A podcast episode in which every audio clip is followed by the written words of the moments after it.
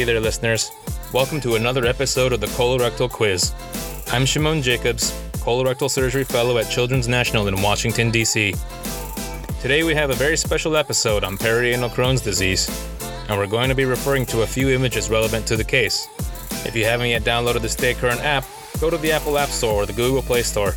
It's the easiest way to follow along with this podcast and also access hundreds of other resources in pediatric surgery. Now, let me introduce our first host, Dr. Jason Frischer, director of the Colorectal Center at Cincinnati Children's. How are you feeling today? I'm excited today because for two reasons. Actually, three. One, we're doing a little bit of a different topic today. We're excited about that. Two, I'm getting to reconnect with some old friends. And three, my former colorectal fellow is on the line too. So this is really exciting. A little bit of a reunion of a lot of friends of mine. Uh, without further ado, Mark, you ready? Ready. That's our second host, Dr. Mark Levitt, Chief of the Division of Colorectal and Pelvic Reconstruction at Children's National Hospital, here today to share his expertise. And now, let's welcome our distinguished guests. First, we have Dr. Lisa McMahon, who is the surgical director of the IBD clinic at Phoenix Children's Hospital. And she has brought with her her pediatric surgery fellow, uh, Cristine Velazco, who I was had the pleasure of training a few years ago at Cincinnati Children's, and now she's showing off her talents at Phoenix Children's Hospital. Okay, let's get into it. Here to kick us off with their interesting case is Dr. Velazco. So today we're going to be talking about a eight-year-old male who presented to us with three days of perianal pain in the emergency room. He had previously been being worked up for IBD at another hospital due to a history of diarrhea for almost a year, some abdominal pain, and while he was supposed to have his uh, colonoscopy and EGD done, he ended up having it canceled and presented to our hospital due to fevers. His perineal exam showed a lump that was deep to the skin and focally tender. The ER had obtained a ultrasound of the perineum, which showed a complex collection, two and a half by three and a half by two and a half centimeters with hyperemic soft tissue. Let's talk a little bit about this. What I'm hearing is an eight year old that's already being followed for Crohn's that's never had any surgery and now has something wrong in their perineum. Is that is that correct? Correct. Not officially diagnosed with IBD. And, and just out of curiosity, just from a radiology point of view, you they had an MRE. The outside MRE showed 30 centimeters of inflammation of his terminal ileum. What's the colonoscopy for? For the pathological diagnosis. Aha. Uh-huh. So what do you what do you actually do? What do the gastroenterologists do? They're going to take biopsies throughout the colon, terminal ileum, and then an EGD as well. Okay. So I just want to make sure. I mean, there are a lot of people on this call or listening to these podcasts. The colonoscopy might be normal for the entire colon, right? Even the biopsies might be normal. The duodenum might be normal and the money might be in a biopsy of the terminal ileum, but what if they can't get into the ileocecal valve? How do you make a diagnosis? You can do a capsule study. You can also send fecal uh, calprotectin. in. Uh-huh. Okay. Good. For so just, studies. So we need to make the diagnosis we're, we're seeking a diagnosis here, and then this poor kid comes in with a very significant perianal problem. And by the way, the ultrasound, the ultrasound they did was was just of the perineum, or they Correct. did a. Uh, we don't routinely uh, really get transrectal ultrasounds. Do you get those? We have to distinguish what the adults the adults do it all the time. We have actually a, a, a GI doctor who has a scope that has transrectal ultrasound, and we have actually the wand transrectal yeah. ultrasound. Um, just starting to learn how to use them though and how it works. But anyway, going back to this case, Mark alludes to some great problems. And if you can't intubate the terminal ileum with your uh, colonoscope, then you really don't have a tissue diagnosis. Then you have to go to the assumption you have Crohn's disease, treat, and then rescope after a few months of treatment where likely inflammation has gone down and you could uh, intubate the terminal ileum and get tissue for true pathologic diagnosis. But that's a very stressful situation for our GI colleagues because then they're using medications without the true tissue diagnosis, which we always want to have. Jason, would you do a diagnostic, or Lisa, would you do a diagnostic laparoscopy in that case? Jason and I trained, both trained at Mount Sinai, where Dr. Crohn was. Um, and so there was a lot of IBD. Um, and I remember, and maybe I'm dating myself a little bit, but the the Barry Salky recommendation in that case was to take a look at the terminal ileum laparoscopically. Is that something not something we would do? Not no. on purpose. I wouldn't do that on purpose. Um, okay. I think I okay. think there'd have to be something really huge pushing me that way, or if it was an accident, okay. going okay. for an something. I think back in 1998, Mark, when Remicade first came out in the market, people were a little more fearful of of uh, prescribing that as they are now. Are people no longer afraid of Remicade or biologics? I think people are less afraid of them. Although in this case, it actually factors in because these will you'll hear the parents are very very afraid of Remicade, and I think it has to do with how they were counseled initially. This is really important to know for all pediatric surgeons, gastroenterologists, trainees, and everyone taking care of children with IBD. What are some of the real risks associated with biologic agents? So, uh, infectious com- complications, you know, rare risk of getting, you know, tuberculosis. Uh, we usually will send a quantiferon for that or PPD, uh, risk of lymphoma.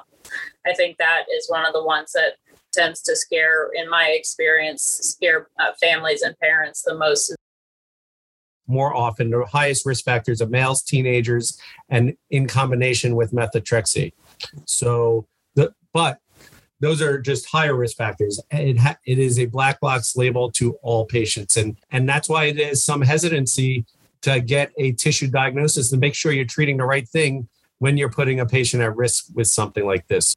Lisa, am I right in thinking this is a pretty atypical case that has both TI and perineal disease basically at the same time? I, I think it's actually pretty common to have perianal disease and Crohn's, and he just okay. had a delay in diagnosis. And then he's actually had perianal disease for quite some time. He's had multiple little skin tags and fissures, no other abscesses that we know of or that he could tell us. But I don't I don't think this is a really atypical thing for him. Okay. All right, let's, hear, let's hear more about the case. So he was initially admitted and started on IV Cipro and Flagyl. Then the next morning, we took him to the operating room for an exam under anesthesia, possible incision and drainage, and possible seton placement. Here's a very important learning point. How do you know when to take the patient to the OR? Do you have enough information at this point about the abscess to come up with a surgical plan? Um, I went to the OR with an ultrasound that showed a fluid collection and a kid that told me he had an indurated area um, with the suspicion of him having Crohn's. I did not go to the OR with an MRI pelvis, which is what I often do with kids who've had either long-standing disease, maybe multiple fistulas or fissures in the past, something else going on there, there, there's some literature on this and, and there are algorithms for this treatment. And so Dr. Velazco and myself have just published a paper on this. The article you're referring to was published in the Journal of Pediatric Surgery in September 2021. What were your key findings? First, a patient that comes to the ER with a perianal lesion. Often in the adult world, the perianal lesion, the resident goes down, does an incision and drainage, and packs it and it goes away. We looked at this. We looked at over 1,100 patients that came to our emergency room with either an abscess, a fistula, or a fissure, and found that male over the age of 10, and if they actually have a fit, if you find a fistula. So those three things so to have a much higher incidence of Crohn's disease being diagnosed. The other thing we found is that in pediatric patients, unlike adult patients, the first presenting factor for Crohn's disease can often be perianal disease. And we started to talk about the combination of perianal and ileal disease, which may be present, but a lot of patients often present with perianal disease because that's what really hurts the child. Then you get a deeper history and go further back, and you're like, oh, they do have some GI symptoms, some diarrhea, some abdominal pain, but that really didn't bring them to the emergency. Are you suggesting, Jason, that those patients who present with a perianal problem um, who have a high incidence of potentially finding Crohn's ought to have a more significant workup than just some I&D? And what and what would that be? Great, great um, way to segue into what our original question was: is, is did we need to do more of an imaging workup in this patient? And so my answer to it, if we are not delaying treatment, the acute treatment is this abscess and this painful perianal lesion. If you can get an MRE or an MRI in a pelvis so you can make sure there's no hidden or horseshoe fistulas or deeper lesions. And I usually try to coordinate with my GI colleagues to get the scopes done at the same time, limit the anesthesia if possible. Then I coordinate that within a 24 or so hour period and give the kid antibiotics and get the nice. prep done. If that's not possible for many reasons, and we all work in busy hospitals, then that that that workup might have to be um, segmented. Treat the perianal disease and then work up the IBD afterwards, especially if you have a non-healing lesion. Very good. Very very helpful summary. Let's hear about the findings in the operating room. In fact, if you're listening on the Stay Current app, you can pull up the photo of the exam that Dr. Velazco is going to describe. When we got to the operating room, we saw the multiple skin tags. We were able to see that there were fissures that were not initially noted. On internal exam, there was an actual uh, draining abscess cavity was draining at the dentate line. So we elected to not make a counter incision to try and prevent fistulous tract forming with the skin this abscess, um, as soon as I pushed on his bottom to try to find it, spontaneously drained into his at his anus. And there was a an opening at the dentate line that was at least a centimeter wide. And I didn't and it came um, to the kind of subcutaneous skin, maybe a centimeter in. But I didn't feel like I wanted to make a counter incision onto his perianal skin and leave him with a drain having this been like kind of the first thing that time I've ever seen him. So I when I go to the OR I typically say I don't like to make holes when there aren't holes there. I'm typically referring that to the rectum or anus and the mucosal lining, not the skin side, because the thing that's going to heal first is the mucosa. And so I, I'd be worried if we're going to treat this kid with a biologic and you're going to heal the mucosa and you still have this abscess, you're going to get a recurrent abscess. And I think my GI colleagues would be much happier with a seton in place or a drain in place from the infection standpoint of when they give a biologic and immunocompromise the patient. The purpose of the paper I alluded to before was is that I don't like when we get a kid in the ER, a 10 year old boy with a perianal abscess and we go and make a big cruciate incision and pack it with tons of gauze and, and, that thing doesn't heal. You're in trouble. You you may have bought that kid a colostomy or ileostomy. I would have done a, taken a little 11 blade made a stab drained it put a seton in. I use a, a maxi vessel a large vessel loop as my seton and um, we don't use cutting setons anymore. And then continued the workup for inflammatory bowel disease. So, when you're in the OR and you're struggling to find one or more openings of the fistula, do you have any tips or tricks that you can try to help you figure it out? The biggest thing is being careful not to make a fistula where there wasn't one and you know you think, aha, I found one and it's really you've poked through into the mucosa. Then other things you can use are like hydrogen peroxide squirting that into the tract or where you think the fistula tract is. I don't blue. use methylene blue. Jason, have you used methylene blue? I blue? have, but I, I much prefer hydrogen peroxide. It's neater. I, the trick for me is I, I get 3% hydrogen peroxide, put it in a syringe, attach like a 20 gauge or so, 16 gauge angiocath, depending on the size of the skin lesion. Uh, I usually put a speculum in the anus so I could see inside the anus approximating where I think the fistula would be located, and then I inject the hydrogen peroxide to try to lead me towards the fistula. I feel more comfortable telling the families when I go in and I don't come out with the seton that I did all these things and the mucosa probably healed and hopefully it'll heal from the inside out. And again, like Cristine alluded to, I do not like poking holes where there isn't a hole. So I use a, a uh, probe, gently pass it through, It has a, a fish eye on the end so that I could pass a seton through if I need to. And um, if I don't find a hole and I do my hydrogen peroxide uh, test and it's negative, then I don't put a seton in at that time. Let's continue on to the post op hospital course. After we finished in the operating room, we continued the antibiotics and gastroenterology saw the patient and he underwent a bowel prep and EGD and colonoscopy. If you're in the Stay Current app, look at the next images to visualize the findings being described. In the terminal ileum, there was significant uh, erythema and uh, friability indicative of terminal ileitis. What are, what are your take home points? What, what do you want our audience to know?